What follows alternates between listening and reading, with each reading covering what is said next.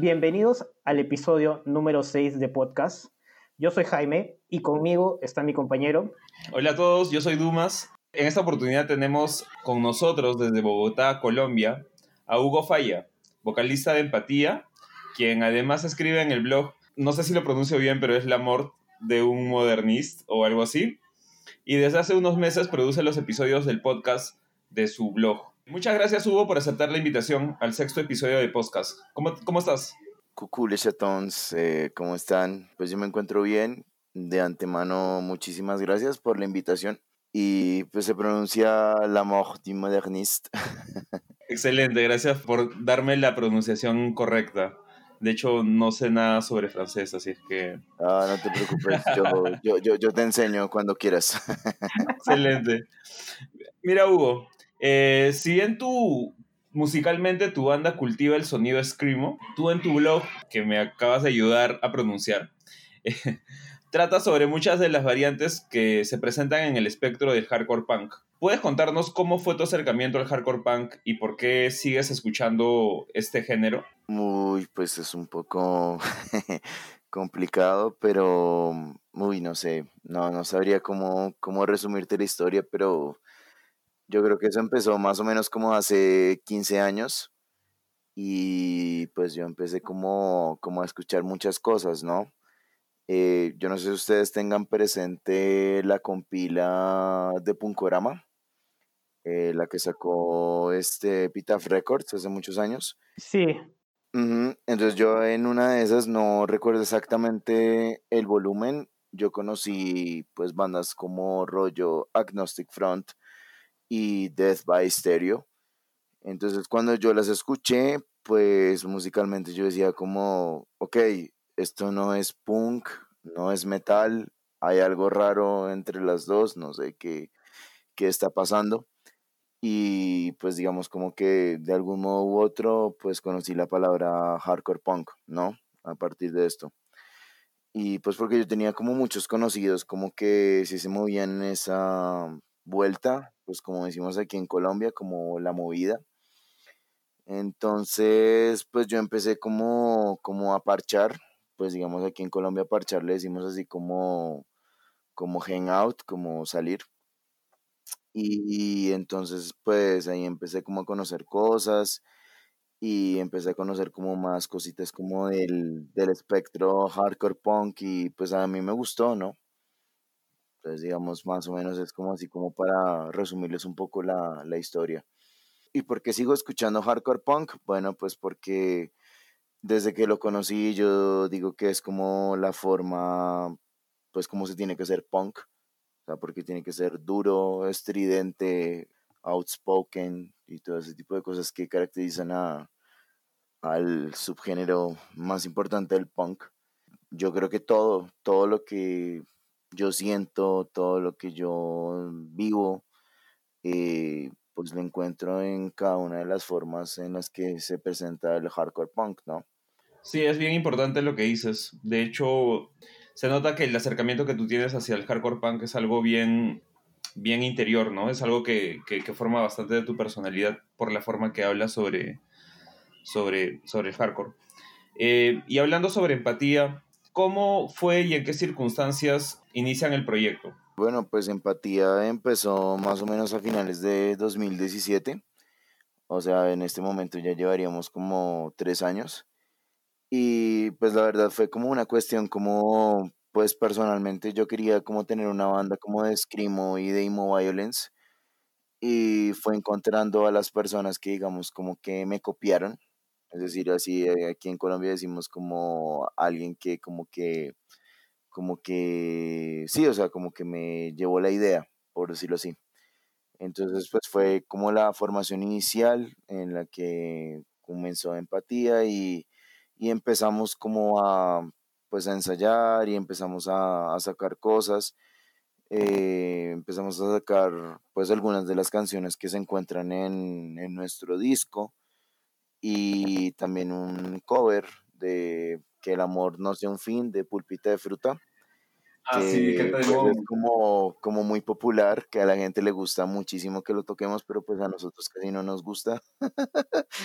Y pues nada, pues eso, pues fue como más como un proyecto como de amigas, amigues, que nos empezamos como a juntar. Y pues eso, hacer Escrimo y Violence, que pues aquí en Colombia pues no es un subgénero como muy explorado, por decirlo así. ¿Qué bandas tú consideras que influenciaron significativamente al sonido que tiene Empatía? ¿Qué bandas? Bueno, pues, pues la verdad es como es una amalgama de sonidos, a decir verdad. Lógicamente, pues está Orchid, que pues es como la, la base. Pues también hay otras bandas que nos han inspirado, como no sé cómo se pronuncia, como Coma, Regalia, Regalia, no sé cómo se pronuncia, pero creo que ustedes ya, ya deben saber cuál es. Eh, de Sades Landscape, em, digamos, todo lo que también eh, se llegó a hacer en Chile en algún momento, como por ejemplo Subir en Busca del Aire o Teoría de un Sueño Muerto. También, por ejemplo, bandas españolas como Corea o Gone with the Pain yo creo que son como las bandas que, más nos han marcado. Ah, y pues obviamente también eh, Ampere, que es como el Orchid 2.0. sí. Claro, claro, sí. Y, curiosamente Ampere también tiene canciones cortas igual que ustedes, ¿no? Me imagino que de ahí, de ahí va esa influencia. Sí, de hecho, pues nosotras tenemos como, como un, ¿cómo decirlo? Como, mm, sí, como una obligación, por decirlo así, que tenemos como que tocar demasiado rápido y corto, lo más pronto posible. Entonces, pues normalmente las canciones duran menos de dos minutos. Ajá. Oye, este, Hugo, eh, la primera vez que escuché Empatía, eh, en realidad fue por un video de muy, muy buena calidad eh, que está en YouTube, donde ustedes están tocando uno de los episodios de Sesiones en Negro, que me parece que es este, varias bandas que las han grabado y que tienen ese, ese título, ¿no? Sesiones en Negro. ¿Cómo surge esa oportunidad? Me parece que no hay un registro audiovisual anterior de ustedes. Bueno, lo que pasa es que las sesiones en negro es como un proyecto audiovisual de un amigo que se llama Julián Baracaldo. Eh, pues en este momento no recuerdo si fue como, como algo que esta persona estaba haciendo para la universidad o algo así. Y pues él se empezó como a grabar eh, bandas que estaban como dedicadas como al underground. Eh, sobre todo como subgéneros relacionados como el punk y el hardcore. Y pues en algún momento dado nos dijo como, oigan, yo tengo esto, a mí me gusta empatía, eh, me gustaría grabarles, ustedes quieren.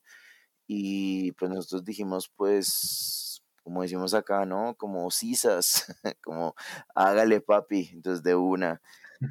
Y pues no sé, no sé si hay algún registro anterior a esto, creo que de pronto pues hay como algunas este, mm, presentaciones en vivo, yo creo que más o menos como al mismo tiempo que pues Julián eh, nos hizo esta sesión en negro y, y ya, pues eso era más o menos como mostrar algo de lo que estábamos haciendo en ese entonces que pues ya llevamos como, como un año, un año y medio más o menos como banda.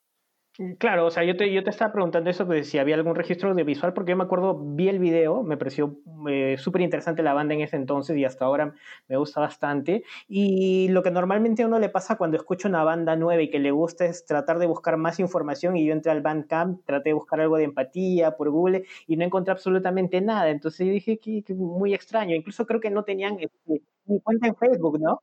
Creo que ni siquiera tenían cuenta en Facebook. No, sí, de hecho yo creo que pues la sesión en negro de Julián, yo creo que fue como lo primero, así como el primer registro audiovisual. Yo creo que pasó más o menos como un año después de esa sesión en negro para que Empatía tuviera como su, su cuenta oficial de Bandcamp y YouTube y todo eso. Bueno, y ya yendo un, un poquito ya más por, ya, ya me imagino que ya tenían cuenta en Bandcamp porque ya habían grabado algunas canciones, pues... Eh, así cronológicamente, eh, eh, viendo qué, es lo que han grabado y publicado, pues en junio del 2019 se publica el segundo compilatorio de un blog que muchas personas conocen probablemente y que también conocen a, quien lo dirige, que es el Basurero del Emo, eh, que es un blog, bueno, como, como mencionaba, es un blog especializado en la difusión de emo latinoamericano, en la que Empatía participa con dos canciones que son Abajo la Tarea, muy buen título, y Girasol. Estas son las dos primeras canciones que, que graba el grupo y ¿cómo surgió la oportunidad de participar en dicho compilatorio? Pues si mal no recuerdo, creo que a finales de 2018 nosotros empezamos como a grabar pues algunas de las cosas que constituirían digamos como la mitad de lo que está actualmente en, nuestra, en nuestro disco de discografía, ¿sí? Lo que alguna vez llegamos a considerar como un EP, como que se llamó 2017-2018.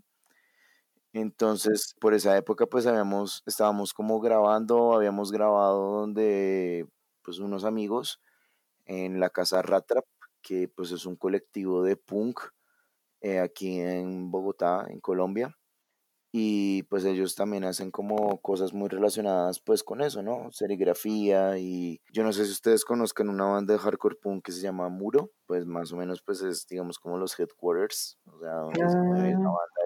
Pues digamos que pues nosotros habíamos empezado ahí como a grabar y todo este tipo de cosas y pues yo la verdad sinceramente en este momento no recuerdo cómo fue en que nosotros llegamos a ese compilado. Creo que yo le escribí a Enzo, que es la persona que maneja, manejaba el, el blog del basurero del Emo. Pues teníamos esas dos, esas dos canciones, pues no estaban, digamos, como totalmente remasterizadas. De hecho, tiene dos samplers que no salen en la edición final. Si ustedes pues las escuchan.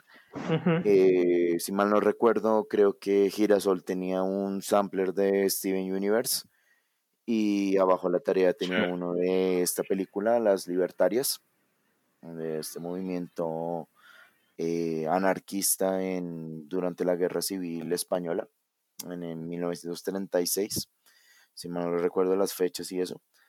Entonces, pues sí, ¿no? Enzo fue muy cariñoso y muy caluroso, de hecho es fan de empatía por alguna extraña razón, le gusta demasiado.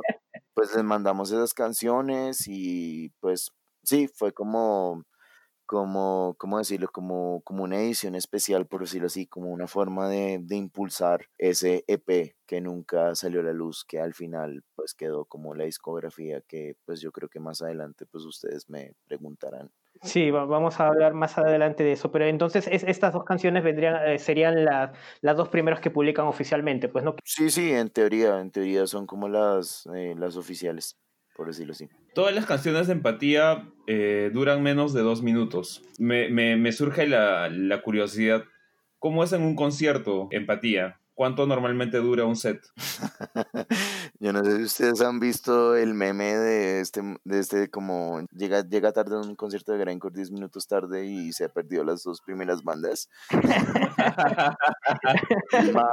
más, o menos es así el set de empatía. Normalmente nosotros hacemos un set de entre 8 y 10 minutos, la verdad. Entonces, de hecho, ya hay mucha gente que nos ha dicho como pues, ay, ustedes ya tocaron y sí. Y pues digamos, eh, en esta época, antes, pues todo, antes de que ocurriera la pandemia y todo esto, pues normalmente nos ponían como a abrir, o sea, nos ponían como banda telonera. Pues tiene, digamos, como su ventaja, ¿no? Porque pues uno toca y ya después uno se emborracha y se enloquece y hace un montón de cosas que nada que ver. Entonces, pues, así como un golpe en la cara, como listo, Emo Violence, 8 o 10 minutos y, ya. Normalmente es eso, sí. ¿Y cómo es normalmente una presentación? Si suele ser rápida, eh, ¿cómo responden las personas hacia este tipo de música? No, pues la gente queda como absorta, como, uff, ¿qué, ¿qué, pasó aquí? ¿Qué, ¿Qué rayos acaba de pasar? Así como hay gente que, pues, como que no entiende mucho el concepto, entonces es como, wow, pero pues eso.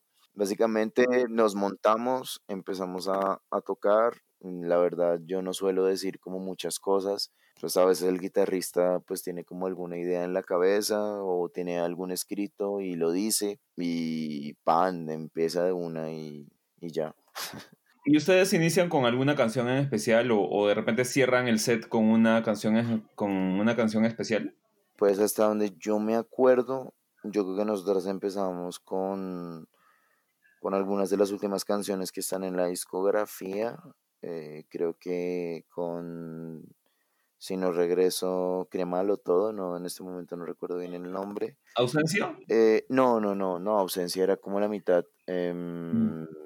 No, no recuerdo el nombre en este momento, pero pues era como, como de las últimas canciones del, del vinilo y normalmente terminábamos con algún cover y pues antes de que ocurriera todo esto de la, de la pandemia, nosotros teníamos el cover de Tiger Suit de Rain Qué buena. entonces terminábamos con esa canción normalmente. A la gente pues le, le, le gustaba, pues en este momento pues ya se me olvidó, ya se nos olvidó tocar eso, entonces no sé si, si volvamos a tocar esa canción en algún momento. No, es- esa canción fluye. esa, canción, esa canción simplemente fluye. Y yo me acuerdo Sí, que, claro. ahora, que, me, que me dices esto de que tocaban ese cover, eh, cuando yo empecé a tocar con Angkor Wat, eh, nosotros eh, también tocábamos ese cover. Y de hecho tocábamos también este Breakfast eh, of Champions de Comadre. Era Sí. bravazo. Era súper Ah, rápido genial. y ahí plum en la cara. Sí. Genial. Hugo, ahora vamos a presentar algunas canciones. Vamos a escuchar una canción de empatía, eh, bueno, dos canciones de empatía, una que se llama Girasol y la segunda que se llama Ausencia.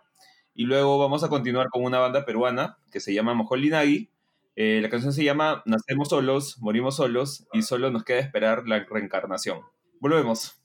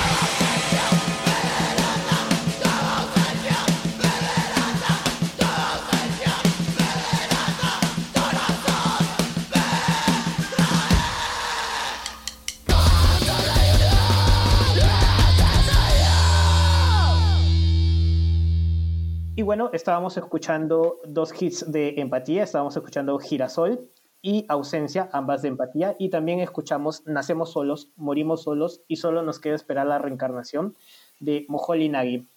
Hugo, ¿a qué hace referencia el nombre de la banda? ¿Consideras que la empatía es una capacidad importante para el desarrollo integral de las personas? Esa es una pregunta un tanto difícil porque pues en realidad el nombre de empatía salió como por al azar porque pues nosotros estábamos en un momento como determinando cómo nos íbamos a llamar y pues estábamos ahí como, como en una lluvia de ideas y llegamos a algún punto a, incluso a, a llegar a llamarnos como algo como los koalas asesinos, los koalas del trópico, yo no sé, un nombre así super X que nada que ver. Y pues como que al final dimos como, no, pues si tocáramos grindcore o power violence puro, pues yo creo que ese sería como un nombre indicado. Pero pues al final yo no recuerdo, o sea, yo no recuerdo realmente quién fue la persona que dijo como, eh, llamémonos empatía. Y pues a todas nos gustó así como, uff, empatía. Y pues sí, pues yo creo que a veces me da como un poquito de miedo hablar de, pues de empatía porque pues hay como una carga política detrás de, pues de eso. Pues básicamente, pues en términos generales se entiende como la capacidad de ponerse en los zapatos de la otra persona y generar como redes de solidaridad y hacer muchas cosas porque pues actualmente pues lo que nos enseñan es como a competir y a pasar encima de las demás personas y no entender digamos como los procesos individuales y colectivos de las demás personas. Entonces yo creo que la empatía sí es como, como, un, como una herramienta muy importante para el desarrollo de las personas. Pues sí, ya hay otras discusiones que yo sinceramente no quisiera abordar porque pues hay formas de entender la empatía, ¿no? Afectiva, cognitiva, somática y bueno, un montón de cosas. Pues yo no soy psicóloga, entonces pues em, no quisiera como abordar en eso, pero sí, básicamente es eso, como esa carga como política eh, que trae el concepto de la empatía.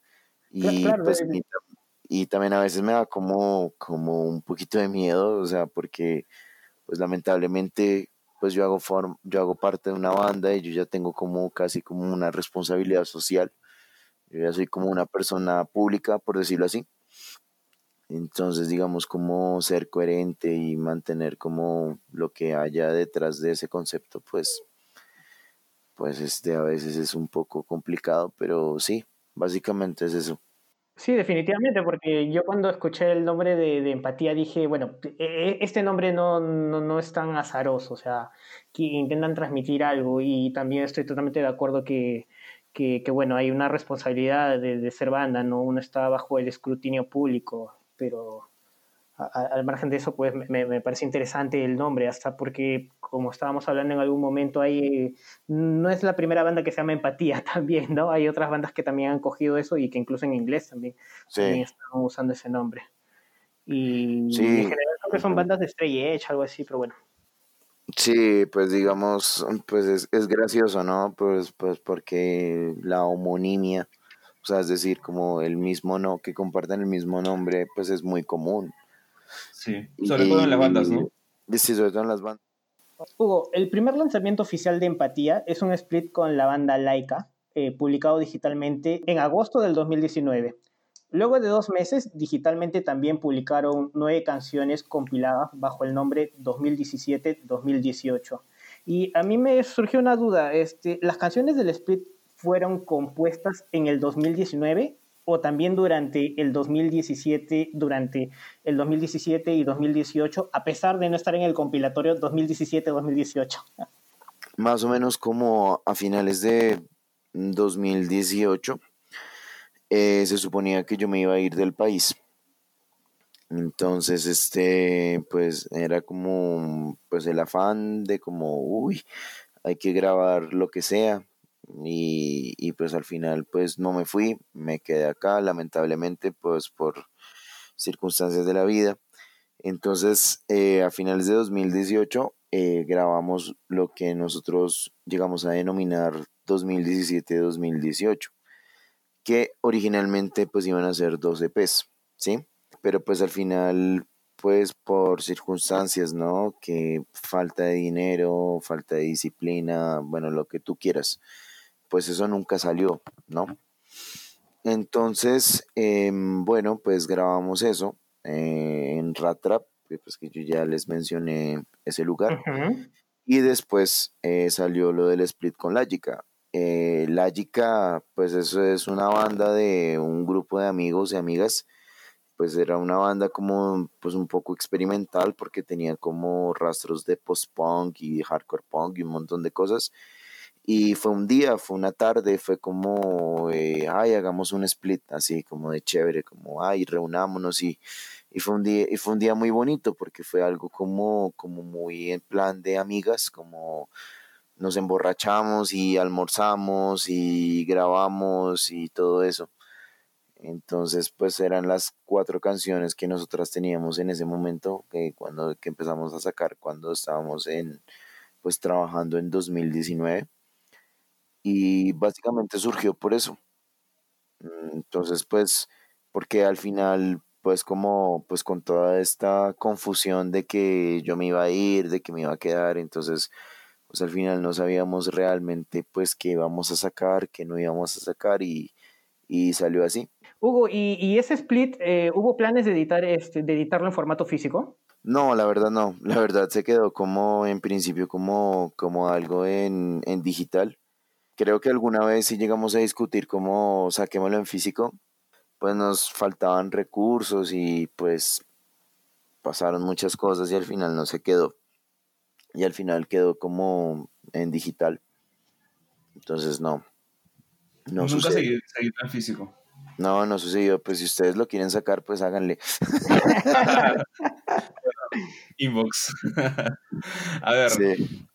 En enero del 2020, eh, de hecho en, enero de este año, el sello alemán especializado en Screamo Miss the Stars Records editó un vinilo de 7 pulgadas.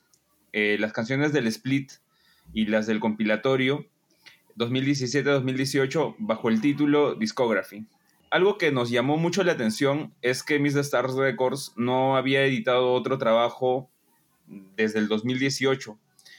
Eh, y parece que la discografía que editó de Empatía fue el único trabajo que ha editado este año. Cuéntanos cómo es que lograron que un sello tan relevante en la escena de, de mundial les haya dado la oportunidad de editar su trabajo en vinilo. bueno, pues es una historia, digamos, como pues es algo como que yo le estaba comentando a Jaime ayer que estábamos haciendo la, como la preprueba de, de la grabación y eso. Y pues cuando nosotros grabamos el, o sea, lo que constituyó el 2017-2018 y después lo que eh, salió en el split EP con Lagica, pues nosotros abrimos el, el Bandcamp. Y, o sea, yo no les miento, 24 horas después de nosotros haber abierto el Bandcamp, eh, nos escribió Alex, que es la persona responsable de Miss Stars, y nos dijo como, oigan, a mí me gusta lo que ustedes hacen, quiero editarles un, un EP.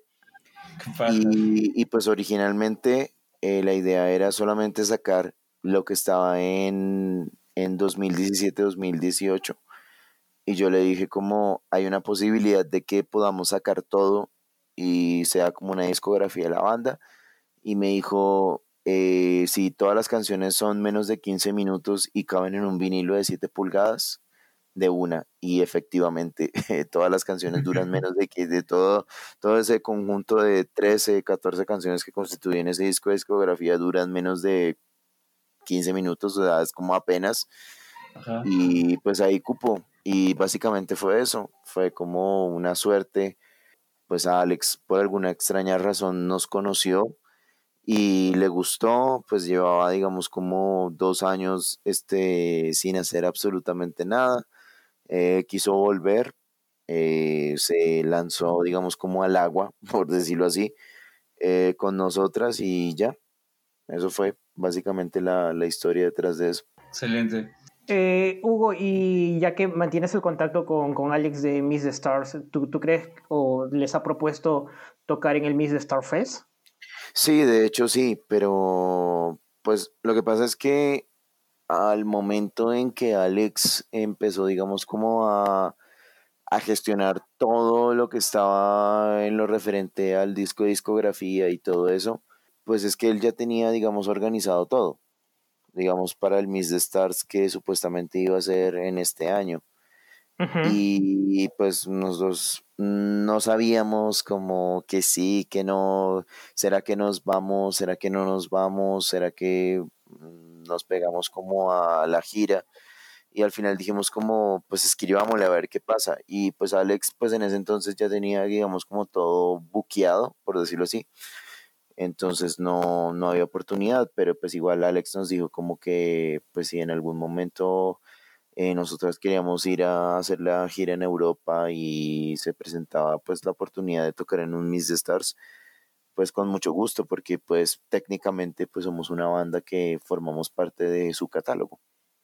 Claro, definitivamente. Entonces, al menos ya, ya que tienen el contacto, pues si es que surge alguna oportunidad, pues sería un poco más fácil de que él les eh, organice el concierto, ¿no? Y si están ahí más o menos por mayo, que es el mes que usualmente él hace el fest. pues, exactamente, y de hecho, y de hecho, pues Alex ha sido, pues digamos, como una persona como muy genial con nosotras, porque pues Alex se encargó absolutamente de todo, pues empezando porque le gustó mucho el, el proyecto y este sí, ahí está muy pendiente de nosotras y de las cosas que hacemos y todo y pues la llevamos en la buena, como decimos por acá.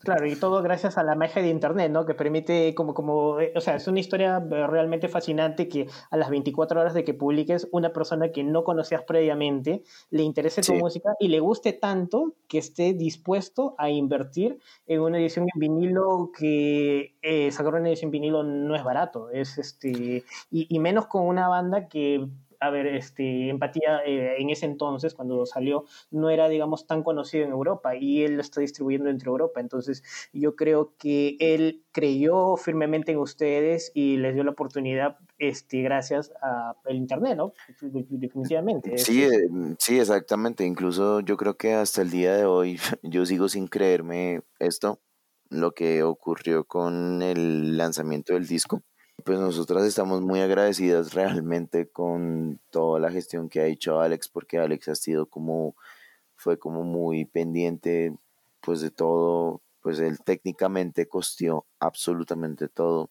Ese tipo de oportunidades no se presentan, la verdad, de, de un día para otro y, y pues nosotros tuvimos la fortuna de que nos ocurrió y ya. Sí, perfecto. Yo, me alegro muchísimo por ustedes, porque no, no es algo que suceda siempre. Y, bien por eso, espero que sea la primera y no la última oportunidad que, que, les, que les den esto. Y pues a nosotros también nos sorprendió porque pues esa disquera ha sacado cosas, digamos, como muy, muy buenas.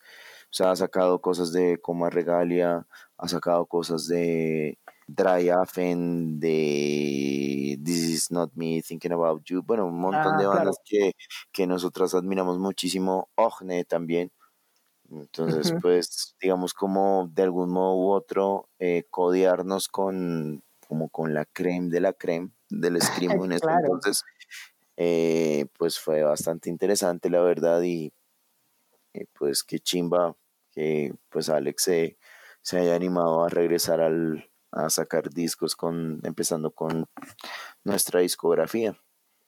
Perfecto. Eh, espero que Alex sepa español y que algún día escuche esta entrevista. Y Alex, si nos estás escuchando, un abrazo desde aquí. No bueno, sabe, pero, pero, pero pues. No, no, yo sé que, yo calculo que no sabe, por eso digo, ojalá sepa. Uh, Pues, Alex, if you're listening to this, thank you so much. We love you so much. And thank you and we don't have any words to thank you for all this kind of stuff you've done for us. Yeah, we love Perfecto. bueno, y vamos ahora para el segundo set de canciones. en el siguiente set vamos a escuchar una banda colombiana también, Vorágine. Vamos a escuchar Lady Lazarus de Vorágine y después vamos con una de las últimas canciones de Empatía que se llama El extraño sonido de los árboles. Vamos con esas canciones y regresamos.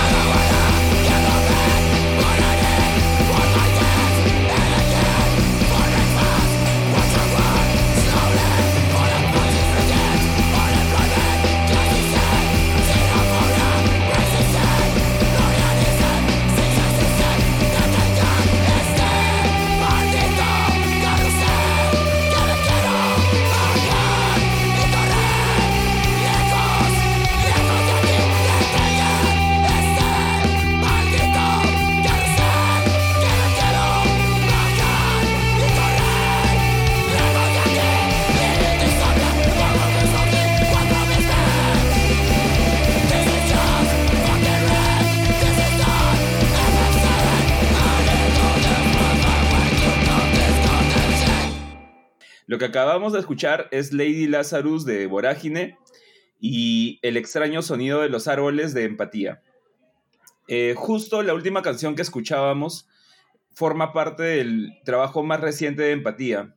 Es parte del three-way split con Amitié de Estados Unidos y Marée Noir de Canadá, publicado en mayo del 2020. El split fue editado en Late Cut y cassette por varios sellos como Segema Beach Records, Larry Records, No Funeral Records, entre otros. Eso nos hace pensar que Empatía es quizás, junto a Joliet, las bandas de Screamo de Latinoamérica que mejor han conseguido posicionarse en el panorama Screamo mundial. Eh, Hugo, ¿cómo es que lograron tener un vínculo con estos sellos y bandas?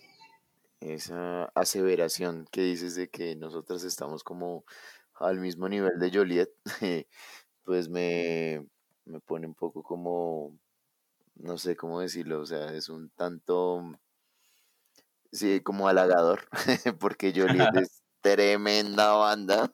Yo creo que no se compara como mucho lo que nosotros hacemos como empatía, pero pues muchísimas gracias por eso. Pues en realidad iba a ser solamente un split con Amitie porque el guitarrista y también hace voces que se llama Matt, eh, él, es, él es estadounidense, pero tiene familia colombiana. Y entonces por alguna extraña razón eh, nos conoció. Y pues a mi tía tiene como una especie como de programa, por decirlo así, que ellos sacan como splits con bandas de todo el mundo. Entonces ellos han sacado también como splits con bandas como por ejemplo eh, Peak de Estados Unidos o Piri Rice de Malasia, creo que es que se llama la, la otra banda. Y llegaron y pues Matt nos contactó y nos dijo como, ay, nos gusta lo que ustedes hacen en empatía, que si quieren sacar un split con nosotros y no sé qué. Y nosotros dijimos que, que sí, que de una. Y pues estábamos ahí pues como conversando y de un momento a otro eh, Noir se unió, como que dijeron como que, yo no sé, como que creo que a mi tía les contó como, ay, estamos, estamos con esta banda. Y Noir dijo, no, nosotros también queremos participar en, en el split y se unieron. Y, y ya, pues básicamente fue eso. Y pues al principio pues eh, iba a ser como una colaboración entre las tres bandas y solamente iba a quedar como, como en digital y empezaron a aparecer pues los otros sellos, empezó a aparecer Segema Beach, empezó a aparecer Larry Records, eh, No Funeral, eh, Illuminate My Heart, eh, Johnson Kremer, bueno, los otros sellos que, que, que se involucraron y, y, ya, básicamente fue eso. ¿Cómo es que aparecen estos sellos? ¿De dónde, o sea, cómo llegan a contactarse con ustedes?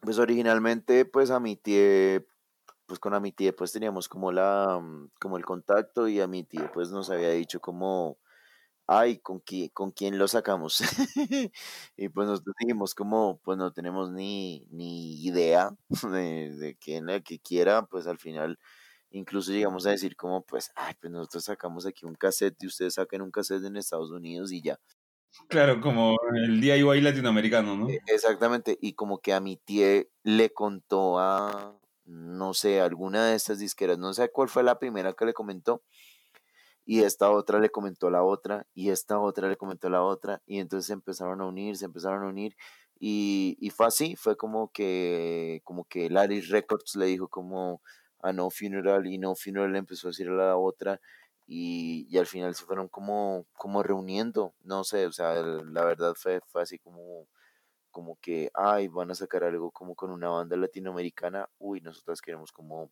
meter la mano ahí. Y así fue. Qué genial. ¿Qué es lo que tú crees que haya visto estas bandas en empatía que no vio en otras bandas de Latinoamérica? Ni puta idea. no sé. no tengo ni puta idea. Simplemente le gustamos y ya. y pues yo creo que sí es, ¿no? O sea, como que le gustamos a la banda y lo que estamos haciendo y, y ya. Claro, y, claro. Y nos, y, nos, contactaron y nosotras pues obviamente felices porque pues obviamente como una banda como del calibre de Amitié y que pues en un momento dado se hubiera unido Mare Noir, pues, pues fue, digamos, como muy, muy, pues inesperado, la verdad. ¿Y qué les recomendarías a las bandas latinas de Screamo eh, para que puedan llegar a tener resultados similares, ¿no? Para que puedan llegar a contactarse con otras bandas de otras regiones, de otras escenas, y puedan llegar a crear una colaboración o puedan llegar a hacer un trabajo en conjunto. Pues nada, pues que sean ellas mismas y que hagan lo que tengan que hacer y que confíen en, en lo que hacen, porque yo creo que un poquito después de que mm, estos sellos empezaron a interesar en nuestra música, pues empezaron también a contactar a Mis Sueños Son de Tu Adiós de Argentina o a estas bandas chilenas, a Mirimbide y a Nepugia. Entonces, pues, no sé, yo siempre he sentido como que en Norteamérica y en Europa, pues lo que hacemos aquí en Latinoamérica, en cierto modo, les resulta exótico. Entonces, como que no creen que existan bandas como de Escrimo y ese tipo de cosas en, en esta región. Yo creo que pues las bandas de Latinoamérica tienen como una esencia muy especial, como un elemento muy pasional, como muy visceral que no se encuentran en otras regiones, yo creo. Y pues eso no es exento a pues al escrimo, pues que el escrimo pues también hace parte como del, del espectro del hardcore punk pues en las bandas de hardcore punk de Latinoamérica en general tienen como una fuerza como muy especial. Yo creo que toda la mierda que nos toca comer a diario y lo que nos toca vivir con toda esa desigualdad social y todo eso le da como, como un punch, por decirlo así. Eh, y eso les gusta, eso les gusta a la gente que pues que son de, de esos países. Pero pues la verdad no, nada, pues que sigan haciendo las cosas, que sigan trabajando porque pues realmente pues fue eso, la verdad fue que le gustamos a uno o dos pelagatos en, en otro país y ya, eso es todo. Yo creo que no hay como una fórmula ni nada, no sé, pues si nos ponemos a comparar con otras bandas, yo creo que el sonido de empatía no se ajusta como a lo que actualmente se toca eh, de Escrimo, o sea, creo que nosotros tenemos como un estilo como muy particular, como que no nos centramos tampoco en como en ese escrimo post rockero y estamos más como en la otra tendencia que es como más como más alimo violence. Entonces yo creo que más o menos es como conjunto de un montón de cosas. Nada, pues hacer música y expresarse y algún, a alguien le va a gustar lo que ustedes hacen y pues severo y si no lo logran pues nos contactan y sacamos un split, ¿por qué no? queremos, ser como, queremos ser como el Agatocles del Escrimo, o sea, que vengan a splits de lo, de, con un montón de bandas, no nos importa. esa es, esa es la actitud. Ah, de hecho es bien importante lo que acabas de decir que en Latinoamérica podría ser que tengamos un sonido diferente al resto de países. Eh, y yo creo que parte de esa característica es el idioma.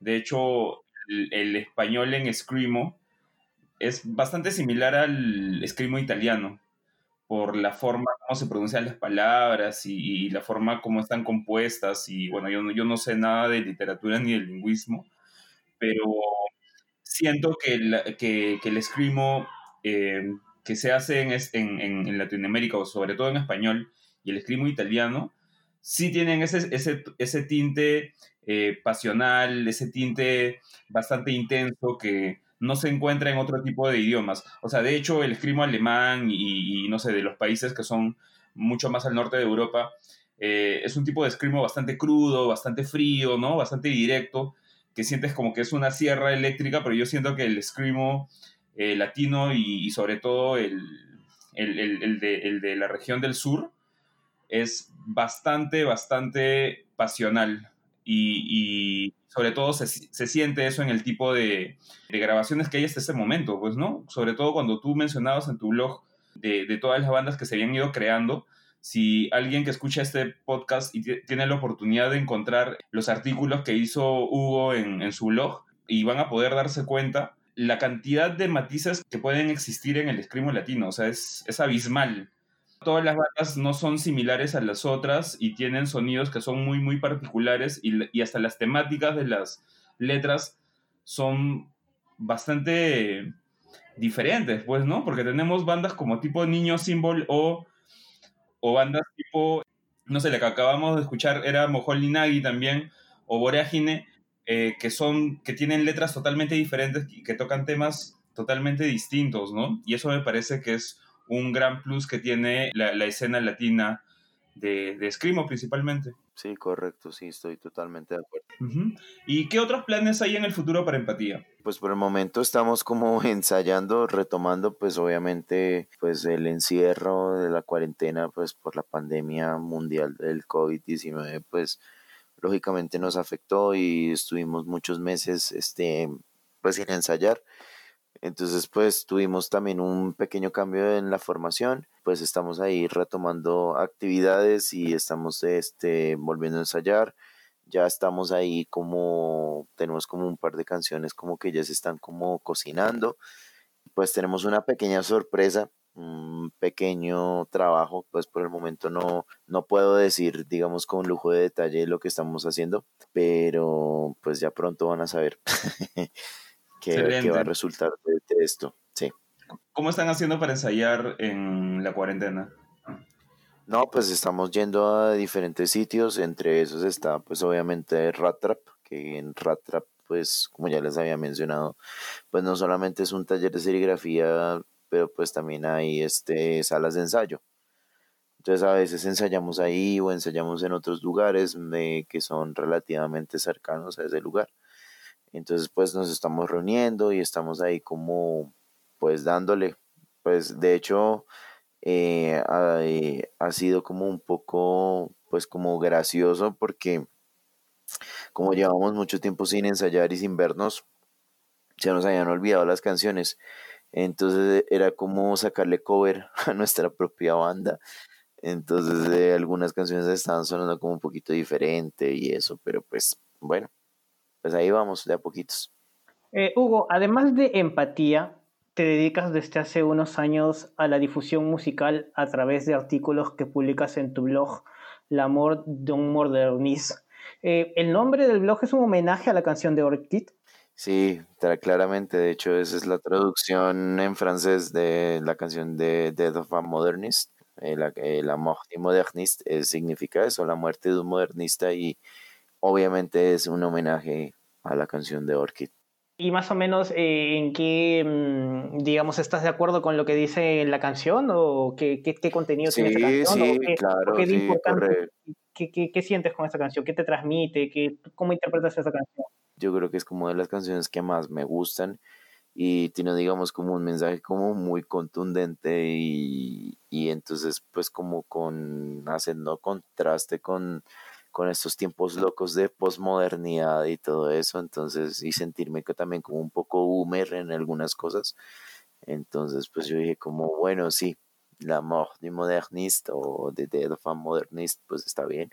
Eh, pues al final yo dije, lo dejé en francés, porque cuando eh, yo hice el blog, en ese entonces había una persona que se hacía llamar The Death of a Modernist, que sacaba como unas compilas no sé si en algún momento ustedes los llegaron a conocer. Em, entonces, pues, como para no crear como la confusión con esta persona. De hecho, esta persona me contactó alguna vez, pero pues fue como en plan como, uy, mira, yo estoy sacando esto, me gustaría que lo publicaras. Y, era una persona como muy cool, la verdad. Eh, y pues desapareció, lamentablemente, y todo lo que sacó con con The Death of a Modernist, pues este desapareció. Eh, ¿Desapareció pues, definitivamente o simplemente dejó de publicar? Sí, desapareció porque tenía una ah, cuenta de, Bandcamp. Sí, tenía una cuenta de Bandcamp y tenía como una serie de compilados. Eh, entonces había uno que se llamaba Violence, entonces era como bandas de Power Violence o había otro, este, no me acuerdo cómo era que se llamaba, que era como Songs for the Dead o algo así, que era como bandas de screamo, de black metal, bueno, era, el, el tipo tenía un montón de, de compilas de diferentes subgéneros.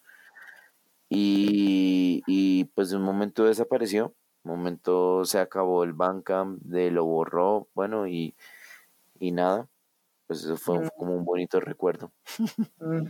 Bueno, o sea, eh, el movimiento circular de los árboles también inició como un blog de difusión musical, por lo que nos alegra que aún se mantenga el espíritu y las ganas de hacer difusión eh, de música independiente. Eh, tú me comentaste eso, bueno, nos comentaste previamente que antes del actual blog del amor de un modernista, pues tenías otro blog. Este, ¿Cómo se llamaba este blog y en qué se diferenciaba de tu, de tu actual blog? Yo creo que ustedes en algún momento lo conocieron, se llamaba La vida sin música es un error. De hecho, creo que mm, fue como que ese blog nació como un poquito antes que, el movimiento circular, creo que como unos meses de diferencia. Y yo me acuerdo, yo tenía contacto con, ustedes. Yo me acuerdo que cuando yo tenía el, La vida sin música es un error, yo tenía como cierto contacto con ustedes con algunas entradas y, y algunas cosas ahí, porque yo creo que pues mm, tampoco por dármelas de mucha cosa, pero creo que fuimos como de los primeros blogs en Latinoamérica como en hacer este tipo de cosas. Entonces, este, mm, pues yo me acuerdo que sacábamos un montón de cosas ahí. Incluso yo me acuerdo que alguna vez les escribí como para tener como, creo que el, el three-way split que sacó Keyorik con Bigote Harrison y con y con esta otra banda que no recuerdo, con Disaster, Creo que, ustedes me pasaron el, el, en ese entonces ustedes me pasaron el link. sí, probablemente de, eso. tocaba en Y exactamente. Y entonces, este, mm, pues sí, pues la verdad no hay, digamos, como una diferencia como tan tan sustancial entre los dos blogs, porque de hecho La Mort du Moderniste es sucesor espiritual de La vida sin música es un error. Eh, digamos como que el mismo formato, como que yo en ese blog pues yo hacía especiales y, ponía como reportajes y ese tipo de cosas que pues se han mantenido, ¿no? En La Mort du Moderniste. Eh, pues eh, un tanto distinto, ¿no? Porque pues el primer blog era enteramente en español. Y la Mort Moderniste en principio empezó en español y después pasó a ser redactado en inglés, como para tener como mayor difusión y, efectivamente eso fue lo que le ha dado como mayor trascendencia, por decirlo así, desde que empecé a escribir en ese idioma. Y Hugo, este, ¿tú eres el único que se dedica a escribir en la, la Moderniste o hay alguien que colabora también para hacer entradas? No, yo soy la única persona. De hecho, a veces yo me pongo, digamos, como a molestar, que a veces creo como unos personajes que me ayudan, entre comillas. Obviamente no existen, pero es como para darle como, como cierto picante al, a la redacción. Eh, sí, que yo no sé si ustedes han leído que hay un este colaborador anónimo eh, no sé, en alguna entrada que digo como, ay, el, nuestro colaborador anónimo, que en este momento no recuerdo cómo fue que le puse como Ariel, no sé qué, algo así, un nombre. También imaginario. Eh, sí, es imaginario, obviamente, pero pues es como para darle ese, como ese toque. Hace unos meses escribiste cinco artículos que forman parte de una publicación especial llamada La Carencia, sí. Screamo in Latin America. Sí en los que revisaste cronológica y regionalmente la evolución del escrimo en Latinoamérica. ¿Por qué escribiste este artículo? ¿Qué te llevó a esto? Bueno, yo no sé si ustedes conocen, eh, hay una página en Facebook que se llama Twin Cities Escrimo. Sí, es un grupo. Sí, es un grupo. Entonces en el grupo yo me acuerdo que Enzo, pues que es la persona que estaba responsable del blog El Basurero del Emo y también pues de esta banda es Mis sueños son de tu adiós. Y bueno, pues si estás escuchando esto, Enzo, saludos, te amamos desde Colombia. Entonces, yo me acuerdo que en ese grupo hicieron una vez un, como la semana, como semana de escrimo argentino y chileno. Ah, sí, sí, pues, pues, recuerdo, Enzo, Enzo publicó unas cosas, yo también participé ahí, yo también publiqué algunas bandas y entonces pues cuando pues como consecuencia de eso pues yo dije como mm, y qué tal si escribo, si complemento eso eh, pues digamos como con, otras bandas de, de, otros países de Latinoamérica. Entonces pues me, a mí me inspiró este, este grupo, yo también hice mención de ustedes, del movimiento circular de los árboles, porque pues obviamente pues yo ahí veo las publicaciones que ustedes hacen con, con cierta regularidad. Y no me acuerdo a quién más, a quién más mencioné. Bueno, mencioné como otras dos páginas ahí de Facebook y yo dije, bueno, listo, a partir de ahí, este, hagámoslo. Pues antes de redactar ese, ese especial, pues no había como muchos lugares, o sea, como sitios en internet que hablaran de eso. Entonces yo dije, bueno, pues juguémosle al, al, al Hobsbawm del, del escrimo, hagamos historiografía, historia del, de esa vaina. Y así salió, así surgió, la verdad fue como un ejercicio también como mental también pues porque pues recordar, ¿no? Hacer como regresión de esa época porque digamos que yo viví esa transición como de, aparecieron muchas bandas como de falso emo entre comillas y después aparecieron las de las true. Entonces digamos como que yo viví como esa época de MySpace y toda esa cosa y el surgimiento de los blogs en ese entonces, entonces pues eh, como recordar esa, esa bonita época pues también fue como muy divertido. Claro, de hecho eh, cuando nosotros lo publicamos también republicamos el enlace de, de los artículos que escribiste, algo que me llamó bastante la atención fue que ahora que quise compartirlo con otros amigos, ¿no? Otros seguidores del blog que a veces nos preguntan sobre sobre dónde pueden averiguar más sobre el escrimo latinoamericano. Eh, usualmente nosotros les enviábamos el enlace de tu blog porque me parece que es uno de los que están mejor documentados, de hecho, en todo Internet, eh, o de los que yo haya leído. Ah, muchísimas gracias. A ver, eh, yo, yo escuchando lo que tú nos contabas sobre cómo se te ocurrió escribir esta serie de artículos, es bastante similar a lo que nos sucede a nosotros como, como eh, colaboradores del movimiento circular de los árboles, ¿no? Nosotros sentimos que no se ha documentado correctamente o de una forma eh, adecuada lo, toda la escena musical de Screamo en Latinoamérica. ¿Tú sientes eh, lo mismo? Sí, mm, sí, claro, efectivamente. Pues de hecho, mm, pues es, es bastante curioso porque pues el escrimo pues es un estilo de hardcore punk que no ha sido como, como bien visto, por decirlo así. Dentro de pues del entorno latinoamericano todavía existen como ciertos prejuicios y ciertas malinterpretaciones del mismo, a pesar de que pues en algún momento existió como un pequeño boom, por decirlo así, que es como lo que la idea que yo estaba pues exponiendo en, en ese especial de pues que se llamó La carencia. Entonces, pues sí, la verdad fue como un intento, fue como un intento como de compilar todo este tipo de, de experiencias y de bandas que llegaron a existir en, en su momento.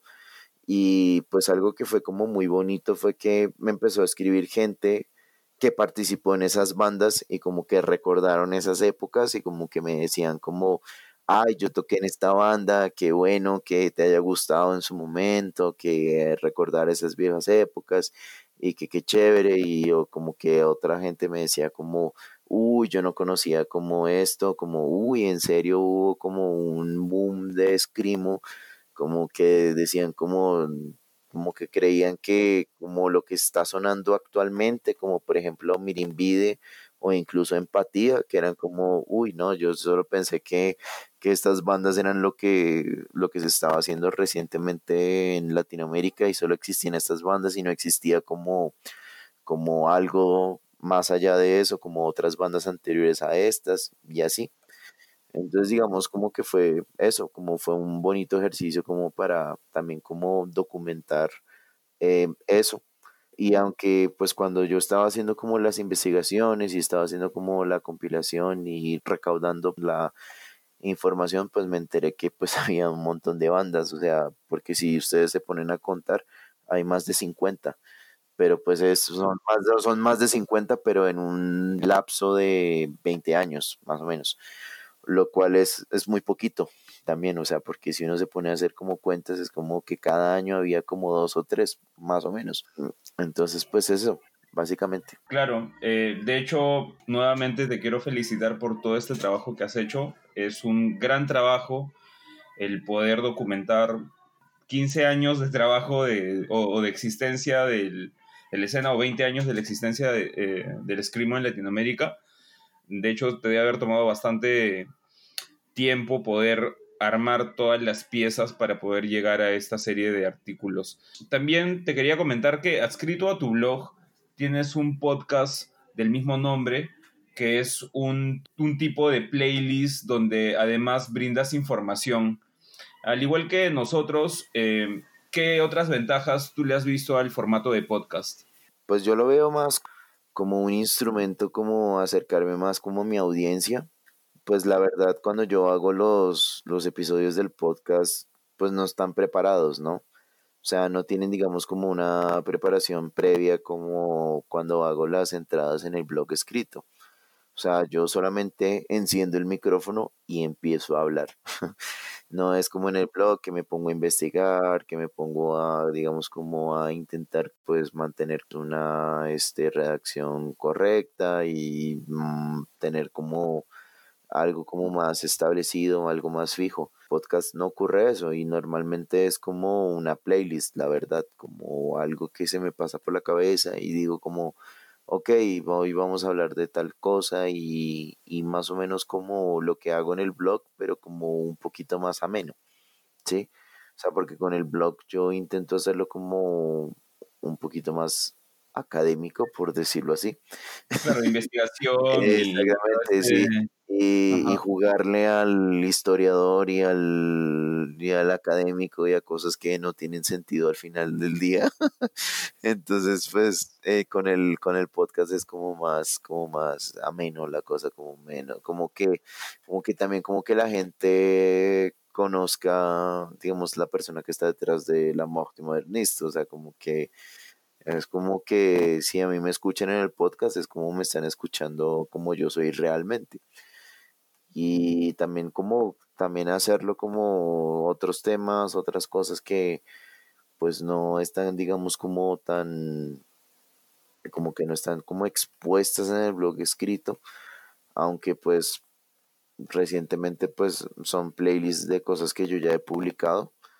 Creo que sí, solamente ha habido como un par de episodios que sí son cosas que todavía no he hecho, que de hecho estoy todavía como eh, trabajando en ello. Entonces, pues sí, básicamente es eso. Y pues también, ¿no? Ahorita con, con lo de la pandemia y eso, pues la gente le dio por hacer podcast y yo dije como, bueno, pues hagámosle a ver qué, qué ocurre. Y pues creo que a la gente le ha gustado, no sé, eh, entonces pues divertido, sí. Eh, bueno, este, quienes, quienes te conocen o te tengan agregado saben que tú eres un gran entusiasta de los memes, así que vamos a acabar esta entrevista hablando de memes. Eh, he visto que tienes una entrada en tu blog y también en el podcast sobre Chainpunk y Eggpunk. ¿Podrías explicarnos qué, diablos es esto de Chainpunk y Eggpunk? Bueno, pues lo que pasa es que eh, estos espectros del Chainpunk y el Eggpunk curiosamente nacieron a partir de un meme alguna persona en Estados Unidos llegó y, empezó a hablar sobre esto. Entonces, este, pues básicamente el chain punk, eh, pues habla como de, se refiere como a este tipo de bandas de hardcore punk que son como así como muy ruditas, como así como d y con chaqueta de cuero y cadenas y todo eso. Pues de ahí viene obviamente el chain. Y las bandas de egg punk que son ya como bandas como entre comillas, como loquitas, por decirlo así, eh, pues que exploran cosas, digamos, totalmente diferentes y que incluso pueden llegar como a romper como con la cuarta pared, por decirlo así, y explorar con cosas que pues uno como que no puede llegar a comprender en, el, en algún punto y pues básicamente es eso. Y entonces hay un meme porque pues yo ahí en, en la entrada pues yo detallo ahí con, o sea, perdón, yo describo con lujo de detalle, digamos, como todo eso, como que hay un momento como que pasa el chain punk y hay un punto intermedio en las, un par de bandas ahí como que la banda de chain punk para egg punks y la banda de egg punks para chain punks y luego Eggpunk y así, entonces pues obviamente pues es como, como el mami por decirlo así, de, de toda esta cuestión, porque eso fue solamente una persona en Estados Unidos que le dio por, por hacer eso. Y hay gente que empezó como a tomarse como muy en serio y a, y a bromear demasiado con esos dos conceptos. Obviamente yo los detesto. Yo de hecho en la entrada digo eso como espero jamás en la vida volver a usar esas, esas, este, mm, como esos labels para describir ese tipo de bandas.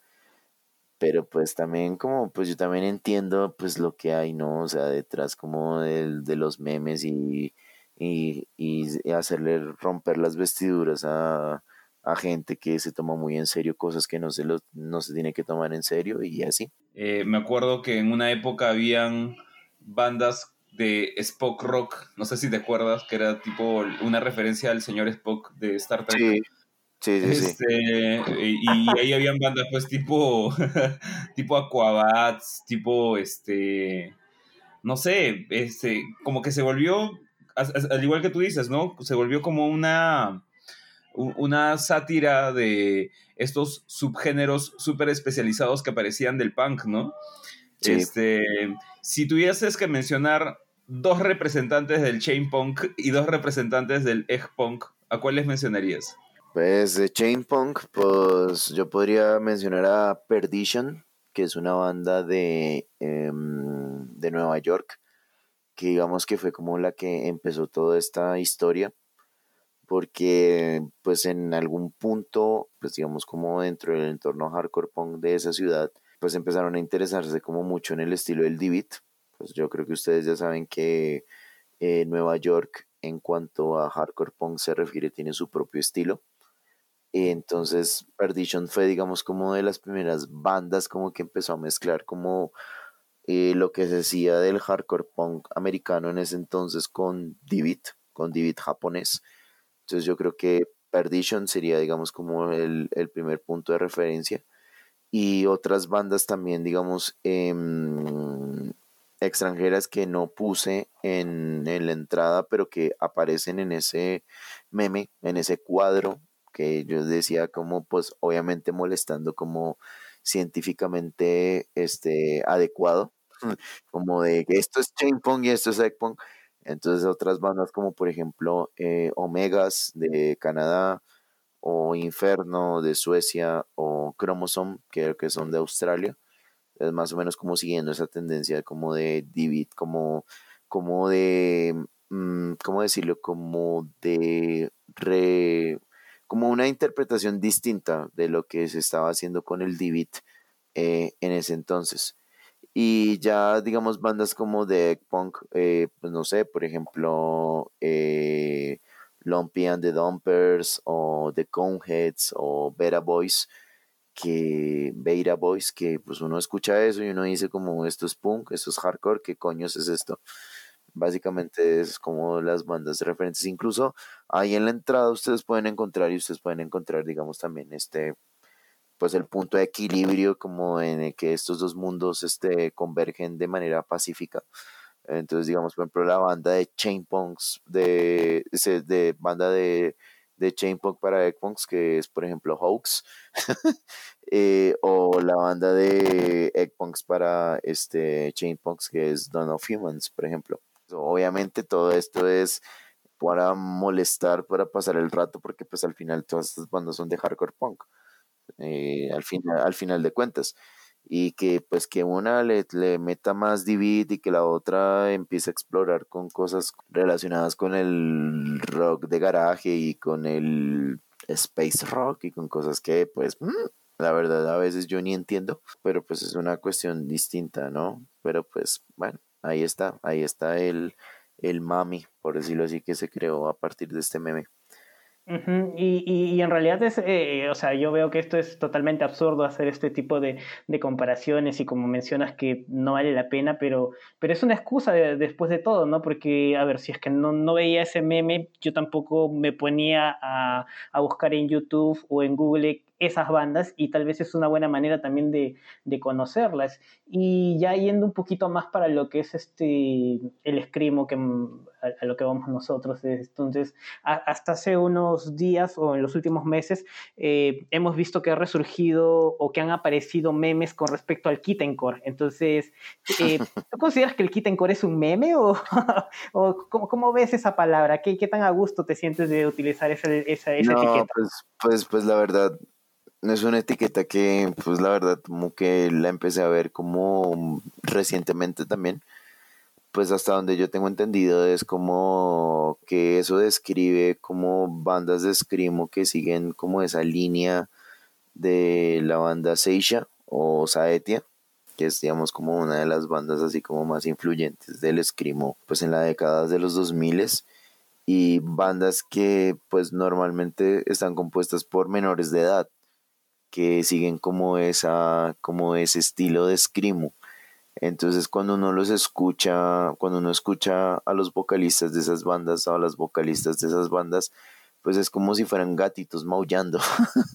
Entonces yo siento que es como una etiqueta como peyorativa, obviamente, porque pues a pesar de que han pasado muchos años, digamos como que el escrimo todavía tiene como ese estigma de que pues es como hardcore para llorones, por decirlo así, lo cual es total y completamente estúpido y ridículo porque muchas veces estas bandas de escrimo suenan incluso hasta más pesadas y contundentes que otras bandas de otros estilos, como por ejemplo el grindcore o el crust, eh, pues hasta cierto punto.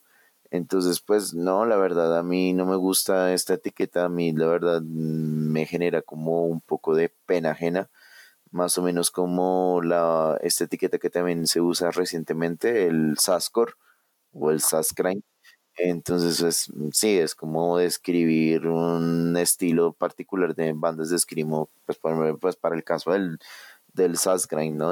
o el Sascore, que pues esas bandas como Osorb Synapse, que pues son bandas um, locochonas, por decirlo así, que se empezaron a meter como con, con noise y con grindcore y con otras cosas que hmm, nada que ver.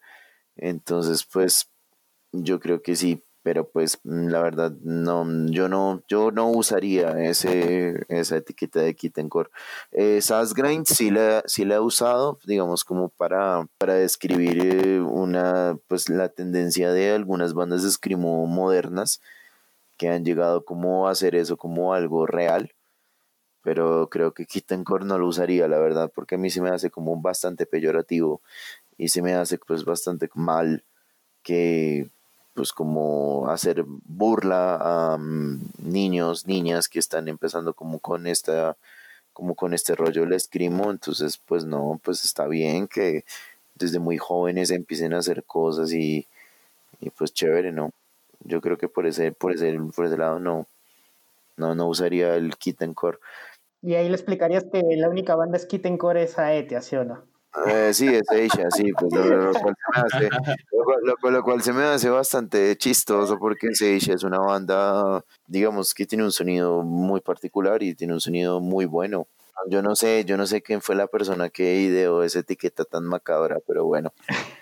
Yo me acuerdo que hace años cuando obviamente no existían todavía las redes sociales y la única forma de informarte sobre bandas y sobre lo que estaba pasando era a través de blogs y Soulseek y básicamente foros. Eh, había una discusión en foros, eh, no recuerdo si era el foro de la CFM, eh, que hablaban sobre qué era Screamo, ¿no? Y dentro de, los, de las etiquetas relacionadas al Screamo, o las que básicamente eran como sinónimos de Screamo, tipo Scrams, aparecía una etiqueta que era Kitten Core, y te estoy hablando de hace como 2008, ¿no? Y, eso, o sea, ahora que salió el meme del Kitten Core, me hizo recordar bastante ese momento, porque realmente cuando, al menos cuando tú empiezas a escuchar Screamo, tú te das cuenta que todo el Screamo no es lo mismo. O sea, hay variantes, hay como matices de cada tipo de, no quiero decir subgénero de Screamo, porque en realidad el Screamo ya es un sub, sub, subgénero, pero de pronto te servía en ese momento como para poder decir, ah, ok, Emo Violence o ok, Screamo, o Screamo con post-rock, eh, ¿no? ¿A dónde quiero llegar con esto? Que en cierta forma hay ciertas etiquetas que sí ayudan a que te puedas dar una idea, sin tener que escuchar a la banda, de cómo es que ella suena. Por ejemplo, yo recuerdo que cuando escuchaba la etiqueta de Scrums y Screamo, en ese momento yo decía, ah, ya, o sea que hay un estilo que se llama Screamo y hay otro estilo que se llama Scrums. Pero básicamente es lo mismo. Lo mismo pasaba cuando escuchaba Emo Violence y, y Screamo. Porque si te pones bien, bien exquisito, es básicamente los mismos elementos, la velocidad es la misma y básicamente es el mismo estilo. Solamente que el emo violence obviamente tiene más matices del grindcore y el power violence, ¿no? Por lo mismo que se llama emo violence. Pero era eso, o sea, eso era lo que me parecía bastante curioso, que en ese momento Kitten Core, Emo Violence, Scrams y Screamo eran sinónimos, pero tenían ciertas diferencias bien marcaditas. Y obviamente yo nunca terminé de entender tampoco este, de qué trataba el, el Kitten Core, qué bandas este, formaban parte de, del sonido que se trataba de definir como Kitten Core y de hecho yo lo tomo más como un meme que como una etiqueta formal que te sirva para, para entender algo, ¿no? Sí, sí, sí, totalmente de acuerdo, no, yo creo que no es, digamos así como, no es como una etiqueta así como tan clara como lo es, digamos, por ejemplo, la del Limo Violence, ¿no? Porque, pues de hecho, el Limo Violence, eh, pues es un es una etiqueta que nació como mofa, porque había bandas que ya en ese entonces se tomaban muy en serio cómo era el rollo del power violence y pues había gente que no le gustaba que bandas de emo eh, tocaran digamos como igual de intenso a como a como lo llegaba a ser una banda de power violence entonces esta banda de Inhumanity pues fue la banda que dijo como ay nosotros tocamos emo violence y, y, eso, digamos, yo creo que fue como algo así como, como en esa época, antes de que existieran los memes. Entonces, porque yo creo que si, por ejemplo, eh, eh, digamos, en ese contexto no hubieran existido y hubiera existido en esta época, lo más seguro es hubieran nacido a partir de un meme. O sea, como nació la etiqueta del chain pong, el egg pong, inclusive ahorita el, el, el kitten core, ¿sí? Entonces, este, sí, pues a veces son etiquetas así como, como que nacen de la nada y como a veces como por burlarse o alguna cosa eh, de manera peyorativa en, algunas, en algunas ocasiones, pero pues digamos como que pues en el caso del Imo Violence como que la broma se salió de control y al final se volvió como, como algo, digamos, como un subgénero dentro del escrimo. Lo que tú estabas diciendo, que son bandas que tienen, digamos, como mayor afinidad al grindcore o al power violence. Entonces, yo creo que sí, yo creo que pues eh, al final es eso, al final son etiquetas, son formas como de describir como las matices que están dentro de algún subgénero o algún estilo musical en específico. Pero pues mm, a mí, yo, a mí la verdad ya ha llegado a un punto en el que yo digo como, ay, al final todo esto es hardcore punk y ya.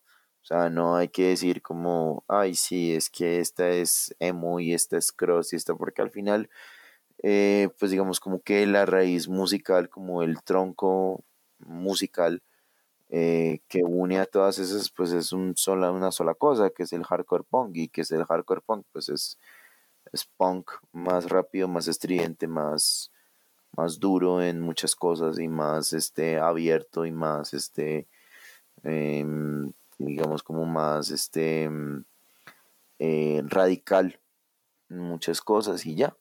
Entonces que a algunos que les gusta este centrarse en la parte emocional, bueno, listo, está el emo, que, que el que no le gusta bañarse, pues está el cross, que el que le gusta jugarle al death metal mediocremente, pues está el grindcore, ¿sí? Pero pues al final está, digamos, como eso, al final todo hace parte de como, digamos, como de un mismo núcleo y pues a la gente le gusta también perder la cabeza y este, etiquetar y clasificar y hacer un montón de cosas que pues al final lo que hace es como dividir, ¿no? Y como confundir a la gente. Porque incluso yo le he hablado a gente como que no está como muy acostumbrada como a estos géneros, esos estilos y se pegan unas confusiones y me dicen, pero ay, pero como así el cross no viene del emo? Y no, no. Entonces es como eso. Pero pues también a veces como que uno le gusta como molestar también con eso, ¿no? Que uno dice como, ay, sí, mi banda es este post-punk checo con influencia de de ska este escandinavo y con tintes de death metal emotivo, una, cosa así, no sé. Entonces también, porque hay bandas como, de hecho hace poco vi esta banda de Canadá, Respire, que dijo como no, pues nosotros tocamos nu metal. y pues no, obviamente no tiene nada que ver con nu metal en absolutamente nada, pero pues pusieron la etiqueta nu metal como por, no sé, como por molestar pero sí hay bandas también que se toman como muy en serio eso y como que uno les dice como, oiga, pues es que su banda tiene como influencia de tal banda y le dicen a uno como, no, mi banda es este ska, así toque rock gótico y uno es como, bueno, está bien, te respetamos lo que, lo que estás diciendo, entonces, no sé, yo creo que esa discusión como de las etiquetas de qué es y qué no es y todo eso, pues eh, en algún punto sí puede ser un poco fastidioso, la verdad. Claro, si no nos metemos a, esa, esa, página que se llama este. Know Your Meme. Thisbandimo.com. No, no, esa página es terrible y además la persona que la maneja es un imbécil. Entonces, no. ¿Ya buscaste empatía en esa, en esa página? No, no aparecemos y qué bueno que no ah. aparecemos ahí. Porque nosotras tocamos grindcore emotivo. o, o, Flower Violence. O Power, o, Power Violence rosado. Sí. Bueno, vamos para el tercer set de canciones. Vamos con Volutas de Humo de Revolte y también vamos con El baile de los conductores designados de Beatriz Calet. Regresamos.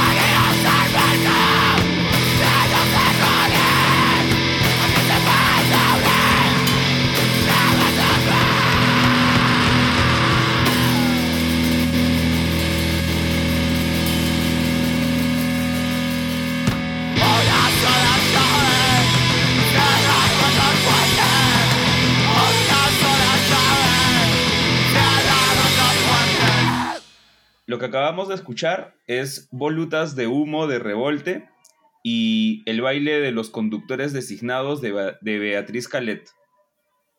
Hugo, muchas gracias por tu tiempo, por haber participado en este sexto episodio de podcast.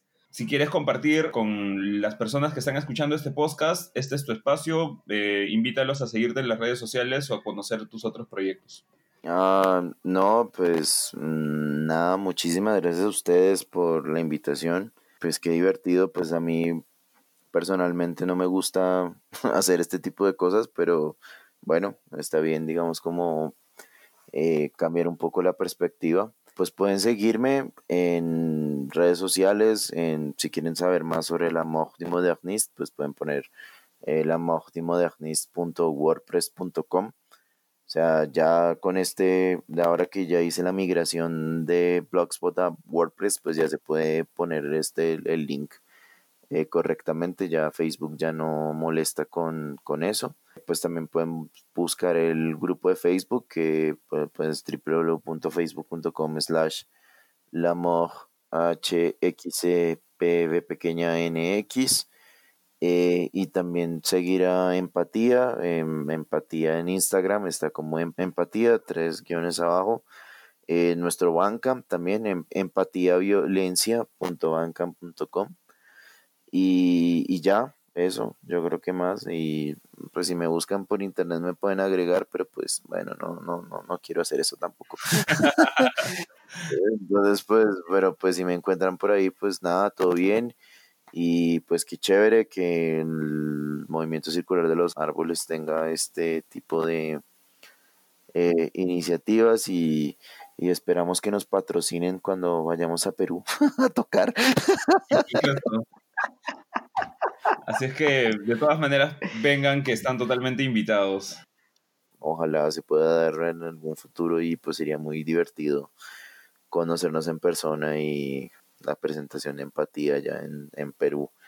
Sí nos gustaría, la verdad, sí nos gustaría este, hacer gira. En, ya, ya, ya teníamos propuestas para ir a Ecuador y a Perú y pues también nos gustaría ir como a Chile, Argentina y todo eso. Y pues obviamente también a, a Europa y a Norteamérica, pues que ya tenemos también contactos allá. Claro, sería hermoso y de hecho cuenta con nosotros para lo que necesites. Muchas gracias, Hugo. Eh, vamos a dejar los enlaces a tus redes sociales, a las redes sociales del amor de un modernista, eh, a las redes sociales de, empatía también, para que, la, para que las personas que están escuchando este podcast puedan conocerlos y puedan escuchar un poco más de su propuesta. Por nuestro lado, muchas gracias por haber escuchado este sexto episodio de podcast. Queremos invitarlos a seguirnos en nuestras redes sociales. En Facebook nos encuentran como facebook.com slash mcdla. En YouTube nos buscan como Movimiento Circular de los Árboles.